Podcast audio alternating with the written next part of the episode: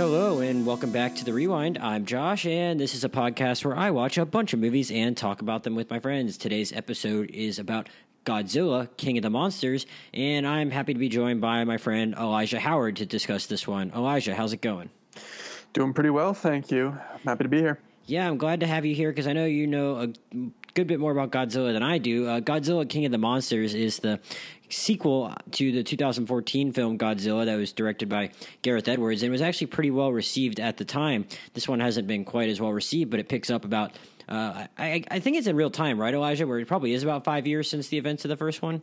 Um, yeah, so the first one is set in 2014, and we are here about five years later in 2019, and the film is set now. So. Yeah, yeah, it seemed like it was present day exactly, like about a five year jump. But you know, at the in the 2014 one, Godzilla and the the, the Muto monsters just kind of tore up San Francisco, and Godzilla uh, went away, and now in we we pick up with this one with we have a few of the returning characters the uh, from from the last one. I mean, we have the Sally Hawkins, Dr. Vivian Graham character, and uh, Ken Watanabe's character, who's uh, drawn a blank on his name for a second. Serizawa. Yeah, Dr. Serizawa. So they're back, but we we're following a different family this time, uh, where we have uh, Vera Farmiga is playing a Dr. Emma Russell, who uh, works for she, she, she actually works for the organization uh, Monarch that kind of tracks all the monsters and is keeping tabs on them and all that. And she's off at one of these locations with her daughter, who is played by Millie Bobby Brown. Her name is Madison, and they've been uh, somewhat estranged from uh, Dr. Russell's or I should say Emma because they're both Dr. Russell from her husband, Dr. Mark Russell, played by Kyle Chandler because the family has fallen on hard times because they lost a son in the 2014 attacks on San Francisco. And uh, now she has been kind of monitoring these other monsters, and all of a sudden, uh, one of them ends up getting out because this is a Godzilla movie, and that is what happens. Uh, also, I mean, she has an, a device called an, the Orca, which can kind of transmit different frequencies, and they can alter the behavior of the different monsters, and that's kind of a I don't want to call it a MacGuffin, but it's a it's a recurring thing that they keep having to go back to throughout the movie. So that's that's constantly at play. Uh, but they're they're tracking these uh, creatures, and the, this first one, the Mothra, manages to escape, and it, it, attacks a lot of them, and then they have to track it to Antarctica, and, and we're off. I don't want to detail every little thing of the plot, but that's kind of how we get going in this movie. But uh, before we jump back into the bones of the plot of Godzilla King of the Monsters, Elijah, I want to ask you something because I think I saw a few Godzilla movies when I was little, but not enough to really be that well versed in them. So I was I was pretty new to this, and I watched the 2014 one for the first time, actually, just like a few days before seeing uh, King of the Monsters. So I'm a little new to all this. What, what's your relationship with the Godzilla universe, and what what was your reaction to the 2000 2014 movie, and uh, how excited were you for this one?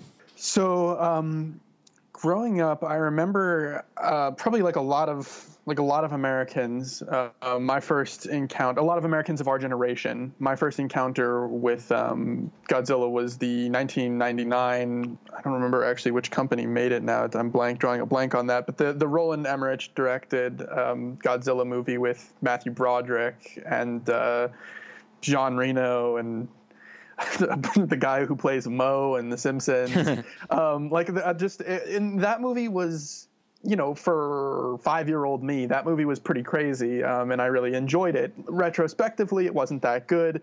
In fact, it's pretty bad, almost so bad to the point that, that Godzilla has been retconned to not actually be Godzilla. Hmm. Um, in the canon of Godzilla, that, that the dinosaur in that movie has now been retconned, so it's not actually Godzilla. Um, gotcha but as a kid, you know, you absorb something like that, and then it's kind of like, well, where do I go from here? Um, and at the time in the early 2000s, there was a lot of media actually being released for Godzilla. Um, a lot of live action films that really not a lot of people here in the West saw because they were, you know, pretty much uh, like exclusively being released in Japan. Um, mm, gotcha. And uh, the, those were being produced by the Toho company, which um, you know, is pretty much the they, they created the Godzilla character and have largely ferried it through its existence. Um, but in the early 2000s, you had you know all these you had Godzilla versus Megaguirus and Godzilla Millennium and Godzilla Final Wars and all these movies um, that just kept coming out and more and more and more of them. Um, and so when I was young, I watched a lot of them, and then you know, over the years, started going back and watching the ones, um, you know, from the original Toho and Showa periods, and watching stuff from the, you know, 50s and 60s and 70s as right. well. I, I, was also, I was also advised that I might enjoy like Shin Godzilla, which I guess is kind of like the, the the more one of the more well received ones from Japan that came out in the last few years. So yeah, Shin, Shin Gojira came out in 2015 or 2016, I think 2016, and um, I mean, it's a it's a fantastic film, and it was it's it's interesting because um, Godzilla Final Wars came out in like 2005, right. um, and that was that was a Toho Godzilla film that was pretty much only seen in Japan and you know on on tape in the U.S. Um, and uh, that was the last Godzilla film that Toho made for 10 years hmm. until you know 2016 when they made uh, Shin Gojira, and um, or or Godzilla Resurgence. I'm sorry if that's you know the, for for your listeners that that's the the English title. Gotcha. Um, there was a lot of excitement about that movie, and that movie was excellent. I love that well, one. So what about what about Gareth Edwards' uh, 2014 Godzilla? Because I that I mean I guess that was somewhat of a big deal because that was English language, and it uh, and I guess it had been a while since they did an English language one on that scale. Where did you come down on that one? Um, I liked it. I you know I thought there were parts of it that you know, dragged. I don't know overall how successful I thought it was, um, but I think it it got back to a lot of um, the the root concepts of the Godzilla mythology, and you know, really about the you know devastation, the human devastation of you know symbolically nuclear warfare and in the in the in the literal sense of these monsters that are destroying these cities. Um, and I think they did a it did a pretty good job capturing that visually and and and um, you know uh, emotionally so I liked that aspect of it um, yeah you know I enjoyed that too like a lot of the just the human stuff in the first half of that movie like I, I don't know I, I just thought they built up the suspense really well and I don't know. I, and in some ways, I respected how it pulled off the monster fight at the end. But at, at the same time, I like I, got that they were doing something a little different. But I also found it like hard to watch and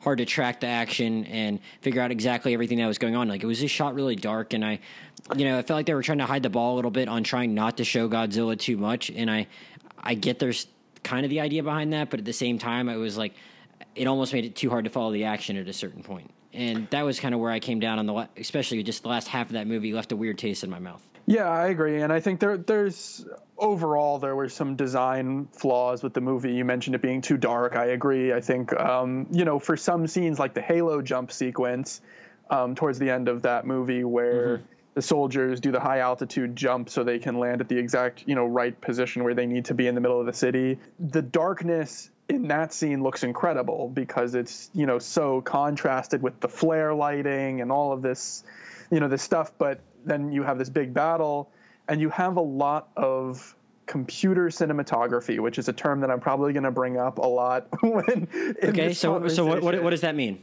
so when you're making a movie the you know normally you shoot things with a camera um, and when you're shooting actors when you're shooting things uh, live, you shoot with a real camera. Now, movies like this, um, the Godzilla films, the American Godzilla films specifically, have moved more towards uh, virtual cinematography, which is where when your characters are 100% CGI, you have no need to actually shoot anything in in real in person. Like you you don't you're not actually shooting actors. At most you're shooting mocaps of you know of actors who are you know dressed as these as these monsters. But right. for the most part they are being uh, superimposed in a digital environment onto a digital background in a digital world.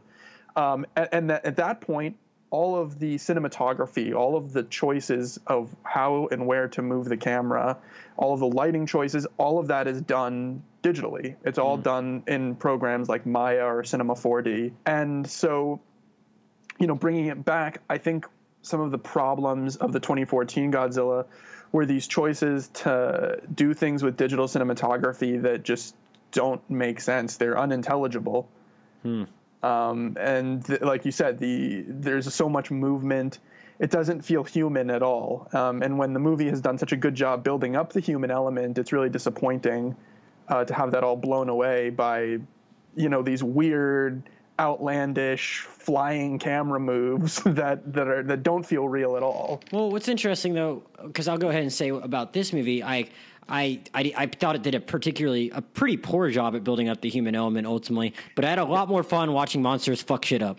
And I, that, that that's where I kind of come down on it is like the human stuff did nothing for me here, but I still like I was able to just sit back and laugh and have a fun time with a crowded theater of just being like, holy shit, what are these monsters doing? And that's ultimately like what I thought worked about this movie, even if like I really could have cared less about these people and I thought they were pretty stupid. Right. It, it's it's largely the reverse mm-hmm. of of the of the 2014 Godzilla. The 2014 Godzilla had a you know really well developed human element, was, and then and I want to say first though, what's really impressive about what the 2014 one did in that regard is that you're with those humans a lot for a, like a lot less time than you are with them in this movie, and it still did a better job of it. Like Bryan Cranston and Juliette Binoche are not in that movie for that long, and Aaron Taylor Johnson is like the least interesting of all those humans, probably. And eh, but like I, I don't know, I still cared a lot more about them than I did with these people, and we're with them the whole time in this movie.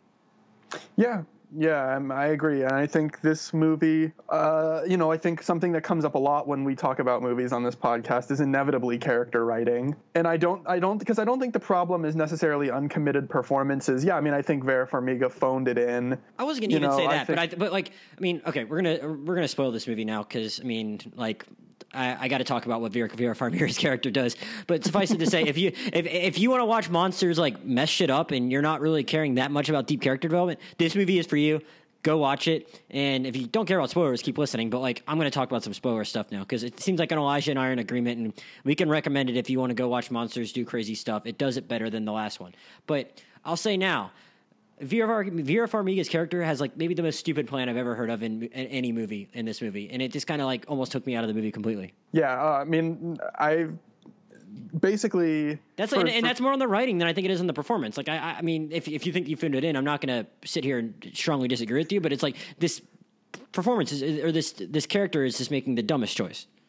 Yeah, I mean, look, I'm not, I, I'm, I, I'm not trying to, you know, stop Vera Farmiga's bags here. I think Right. You know, she's obviously a talented actress. I don't think this was her finest hour. But yeah, I think more of that character's problems come down to the writing, which is just this uh, asinine heel turn, which is not, I mean, it's just so, it's such a flop. It like the way that it happened reminded me of the way that soccer players flop in in matches, where it's just like they get dinked and they like do this massive thing. And i'm not trying to like okay so for people who haven't seen it yet uh, a lot of the all of the like the main characters it's a family. Uh, kyle chandler plays the father vera farmiga plays the mother and millie bobby brown plays the daughter all of their motivations revolve around this idea that they were involved in the 2014 uh, Godzilla incident and that the the younger son of the family died um, and you know everybody reacted to it differently. Vera Farmiga's character's reaction to that is to become a terrorist,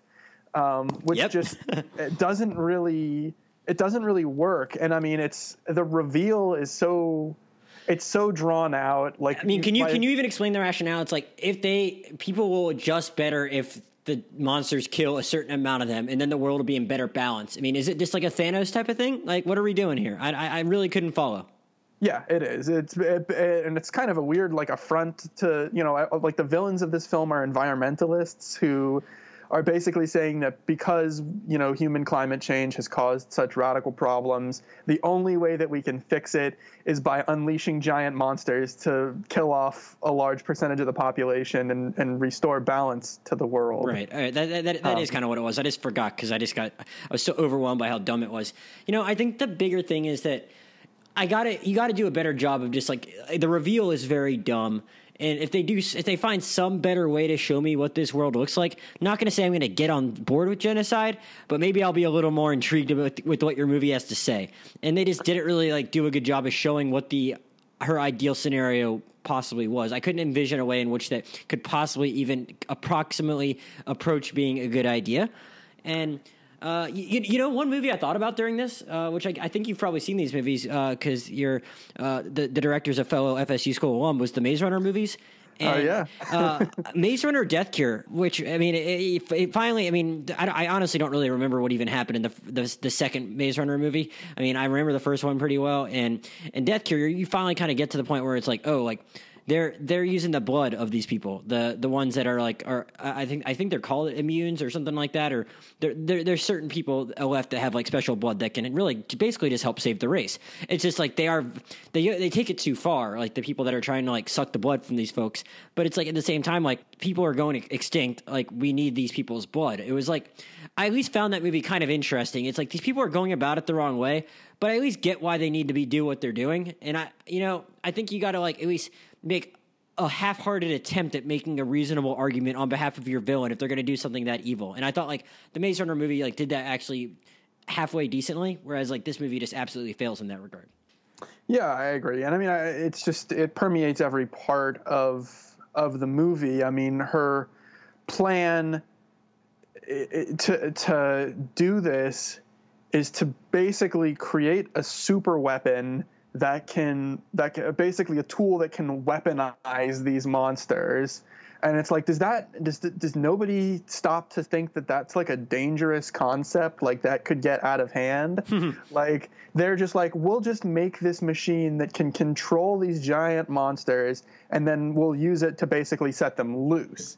Nobody stopped to think for one second it's like if these got into the wrong hands like if they got into the hands of actual terrorists we could you know be in a lot of trouble. One thing I, uh, one thing I did kind of respect about it though is that like at a certain point I'm just like thinking like man, like, why do we even have this monarch thing? Like, I remember thinking that at some point, whether it be in this movie or like late in the last movie, it's like, why are we fucking with these monster things anymore? Like, why are we even putting them in a position where they could possibly like go awry? I mean, at least with like at least until the most recent Jurassic World movie, like all the dinosaurs were like confined to one island.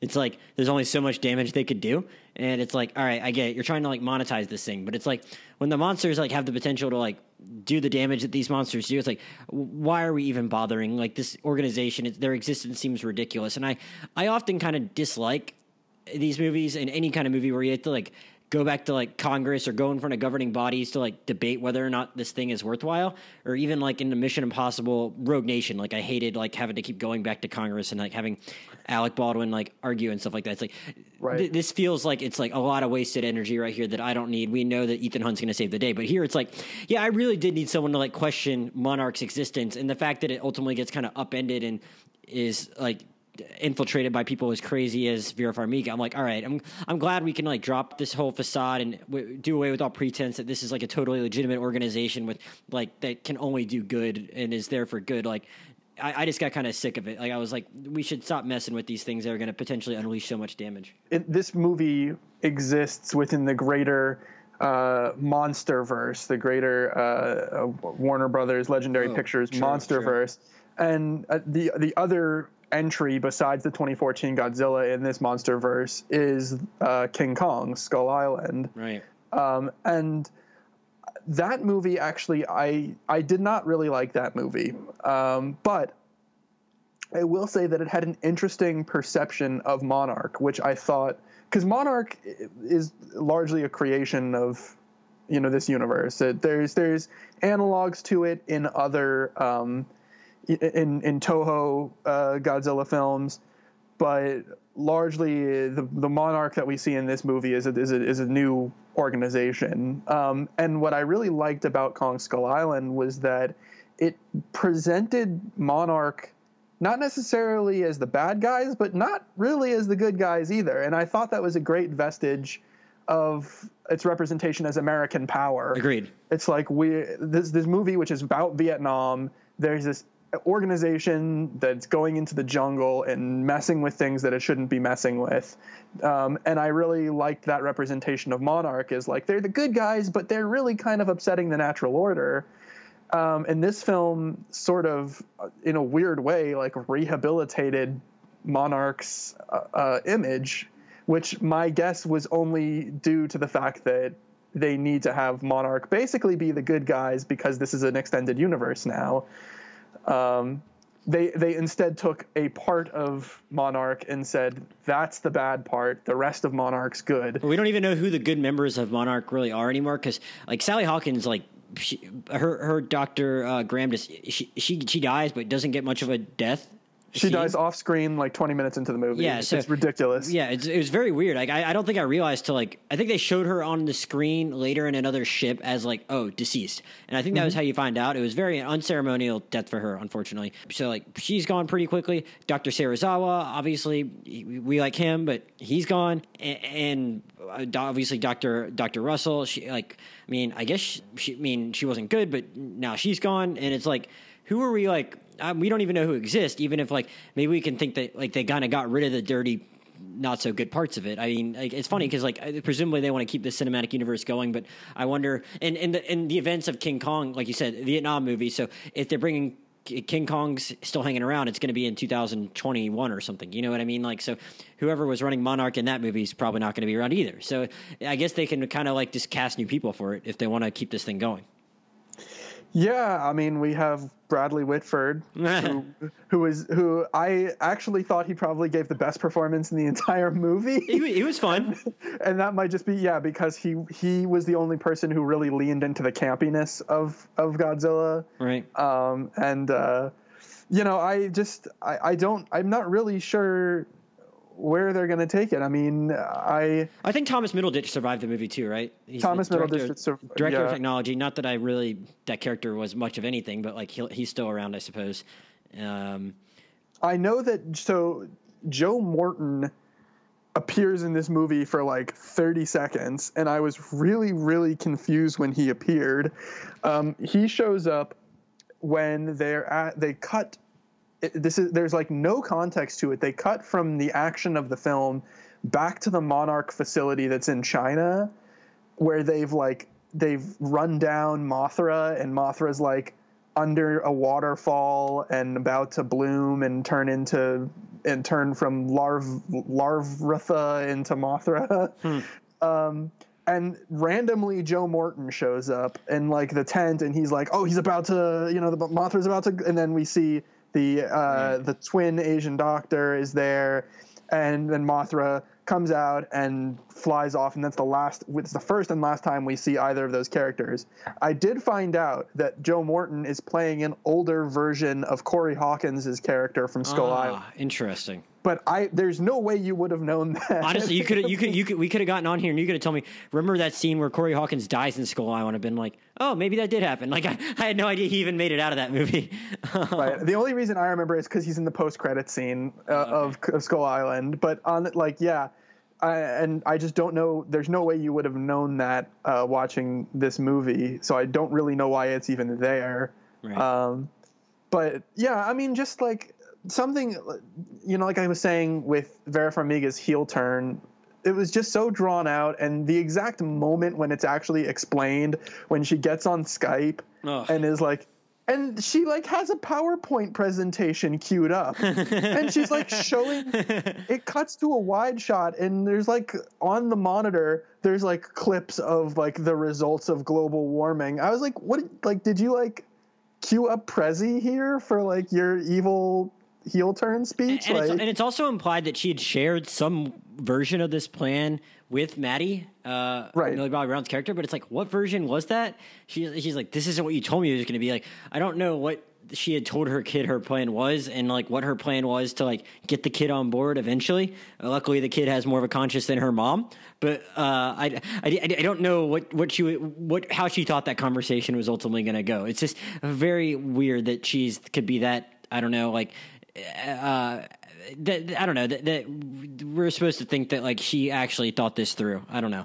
Uh, it was just really hard to wrap my head around. Yeah, I, I would, and, and unfortunately, that is the impulse of most of the film. It's the that's the driving action, and it just really doesn't. Well, so is there a version of this that you like? You're like if, when you when when you like look back on this movie, is it like it should have been this? Like, can you even see a version of this movie that you think like actually has like a really engaging conflict? Should it have just been humans against the monsters? Like, is there a way to even have like a is this is the Charles Dance character just a bit different in a way that like he can be the ultimate foil? Like, I, I'm trying to think of like what this could have been that would have like made it better than just like monsters fighting. Which again, I thought they did much better than the last movie, but like I'm just wondering, it, is there some way to have some kind of human conflict here? Because I mean that, that's something that like that's something that the last movie didn't even really try and do. you're, you're asking the wrong person here because my my take on this movie was that it should have just been Godzilla Unleashed the movie, and there should have been no human characters. It should have been entirely through the perspective of Godzilla. Um, Is that a fun movie to watch? Been, been a, would have been a really weird movie yeah. too because you're just sw- sounds, you're swimming through the sea a lot, right? You, and it just it sounds like something really like cool in concept, but I have no idea how it would have been pulled off but that would have been i think when you're talking when you're talking about a movie called godzilla king of monsters and i, I eventually i have we to make a mental we, note we here. haven't really talked about godzilla that much actually right and i do want to actually specifically talk about the title okay. but i want to finish my point here right uh, when you're talking about a movie that's called godzilla king of monsters it seems really weird to have this ultra drawn out stupid plot about the human interactions. And i get that the whole idea is like who's who's top chicken? Like you know who who that that's the whole movie is like trying to figure out is it the humans with the orca? Is it king Ghidorah? Is it you know who who's really the king? Right. but i think an interesting way to frame that would have been to make a movie that was more actually about godzilla than it was about the humans which would have been pretty revolutionary for godzilla toho or non-toho but yeah, I, I, agree. Like, it seems like it, given just the, the, title sets you up for something that's like a little different that you don't really even get an idea of what that would look like till maybe the last shot of this movie. What what, what I'll say is like I, I do think it, it is interesting to like try and a little get more get to the bottom of Godzilla as a character.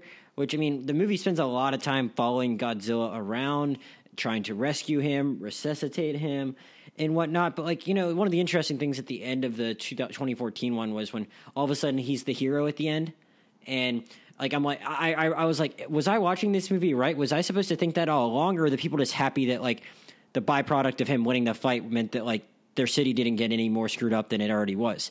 And and so, so I guess I was just a little confused by that in that moment, and I was like, huh, how am I supposed to feel about this guy? And it, it's kind of a given that like they know he's the good guy, for lack of a better term, in this movie.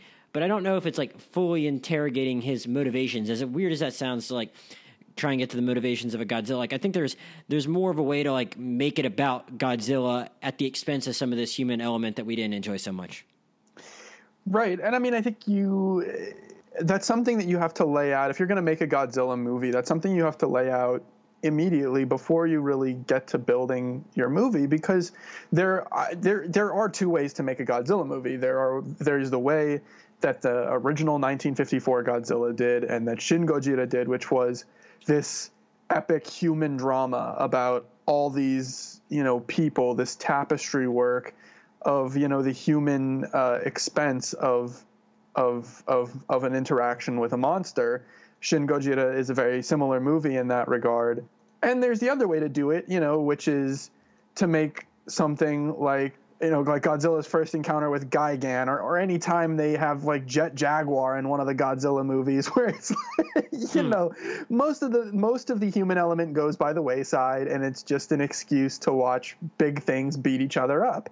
And there's nothing wrong with that. Like you can make a good movie like that, um, but I, you know, is it is it really? Does this movie really? get to the heart of either of those? No, no. not really. But, but, I, but, but but but what what I do want to ask you before we finish it, like it did, you agreed with me on it, like being a fun time, like at, at parts, just watching this it, it, fight Monster Zero and all that, and like, what do you think the movie did better from a visual standpoint? Because I, I can say it's more fun, but I think you probably have the words to do it better. Whether it be some of these different, like, I mean, was the, that computer cinematography you mentioned earlier? Was that a big factor in maybe this just being a more visually stimulating, interesting to look at fight? Honestly, I actually think that the digital, the the, the um, virtual cinematography in this movie was a problem. But I think maybe what the the one thing that this movie did better was it just gave us a little more time with the monsters, whereas the other film tried to really drag it out um, and show us only little bits and pieces here and right. there. Which I don't know how well that approach works for a Godzilla movie. It works really well for something like Cloverfield, but I don't know how well it works for something like Godzilla or even uh, Jaws. Uh, I mean, I guess that's the original one, you know.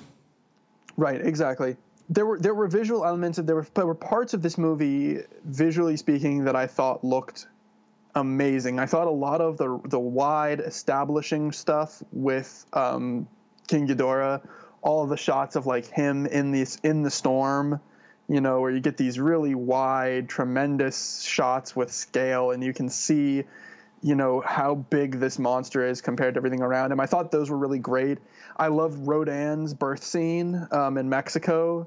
There was something very that sort of Hmm. reminded me of like, um, have you ever seen Ninth the Fantasia, the Disney one from like two, uh, 1940? Sorry. Been a minute, but I've I, so I, I'm it's not initially coming to mind, but uh, yeah.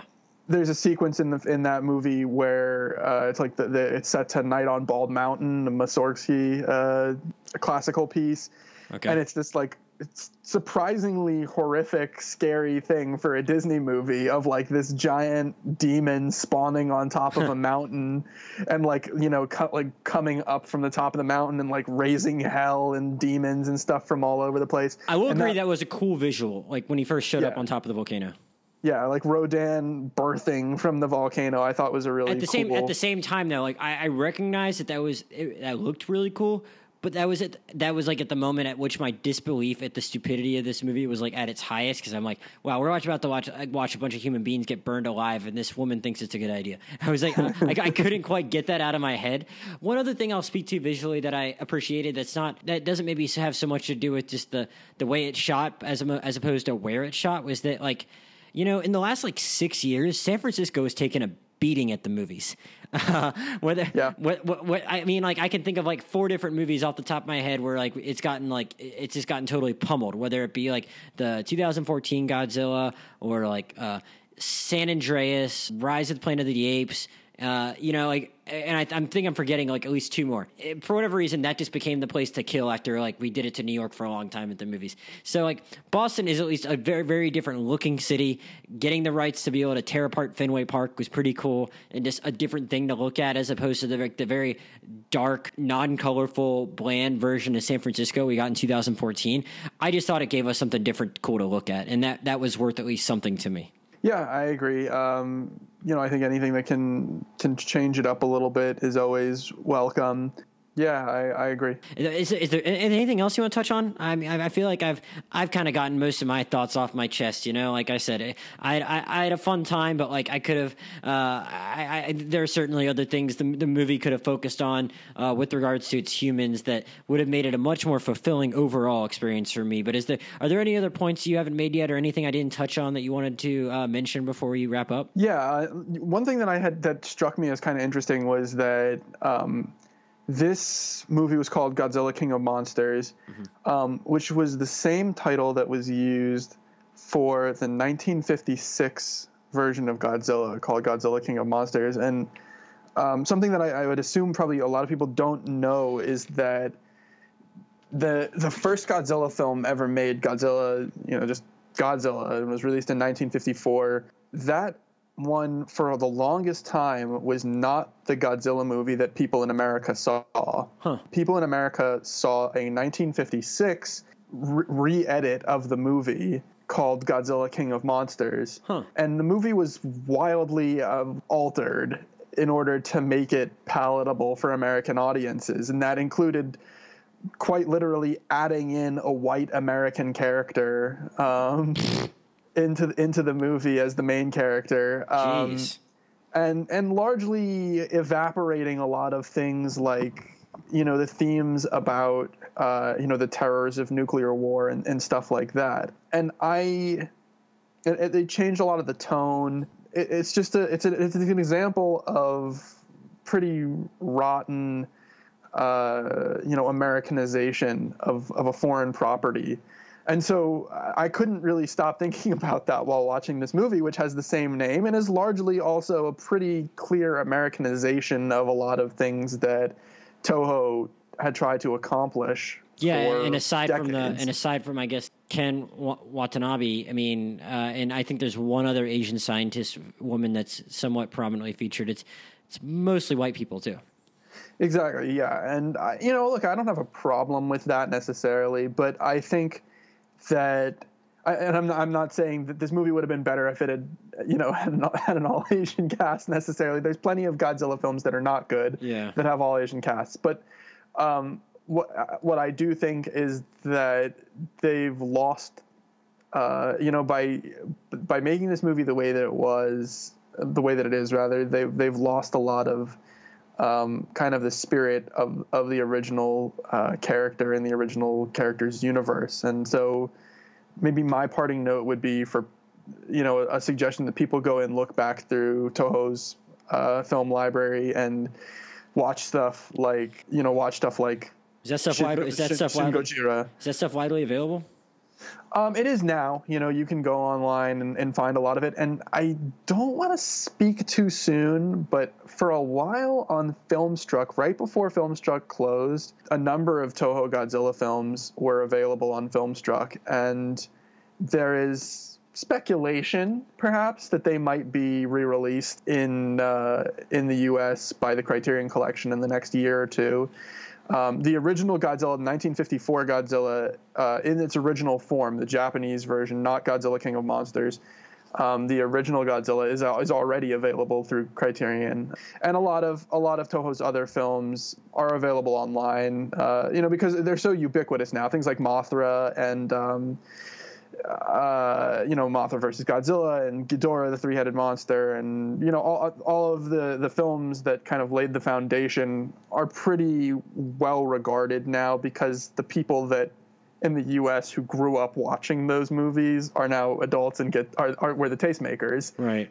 So, um, and uh, in general, Toho is just a fascinating company too. I mean, besides Godzilla, they produced a large number of Akira Kurosawa films. Oh. like, um, like Throne of Blood and Ran, and, and a, a, large portion of his career was produced through Toho. Um, Interesting. As, as, are a number of other excellent films. So I would urge people to go back uh, and look through Toho's catalog and. Um, you know, just check out what they have to offer. Yeah, I mean, I, as I, am on a continual quest to uh, broaden my uh, f- personal filmography of things I've seen, and I've over the last just few years since I've gotten into this and doing this podcast, and I want to have more reference points and be uh, just ha- have seen a more wide variety of things, and th- that's certainly interesting to hear you talk about just like a line of films in that regard that like are that that are a blind spot for me that seem like they have like where you can get a lot of potentially interesting things in uh, one fell swoop, for lack of a better term, and uh, a, a, a, a, wide array of type of Japanese film, which is cool.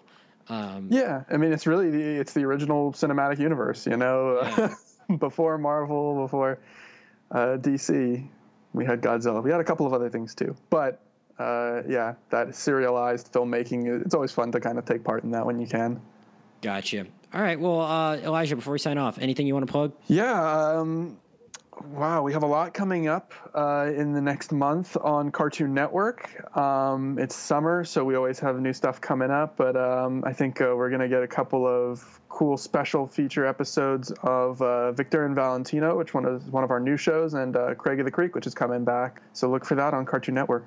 Gotcha. All right. And as usual, I'm at Josh Jurnovoy, J O S H J U R N O V O Y on Twitter and Letterboxd. And the podcast has its own Twitter feed now, Rewind Movie Pod. So everyone, keep an eye out for that. Uh, thank you for listening. Coming up next week, we will be hopefully be hopefully I'll be able to get out podcasts on both late night and uh, Men in Black International and uh, maybe a few of the other indie things that are kicking around. We'll see. So everyone, stay tuned for that. We'll see you next time.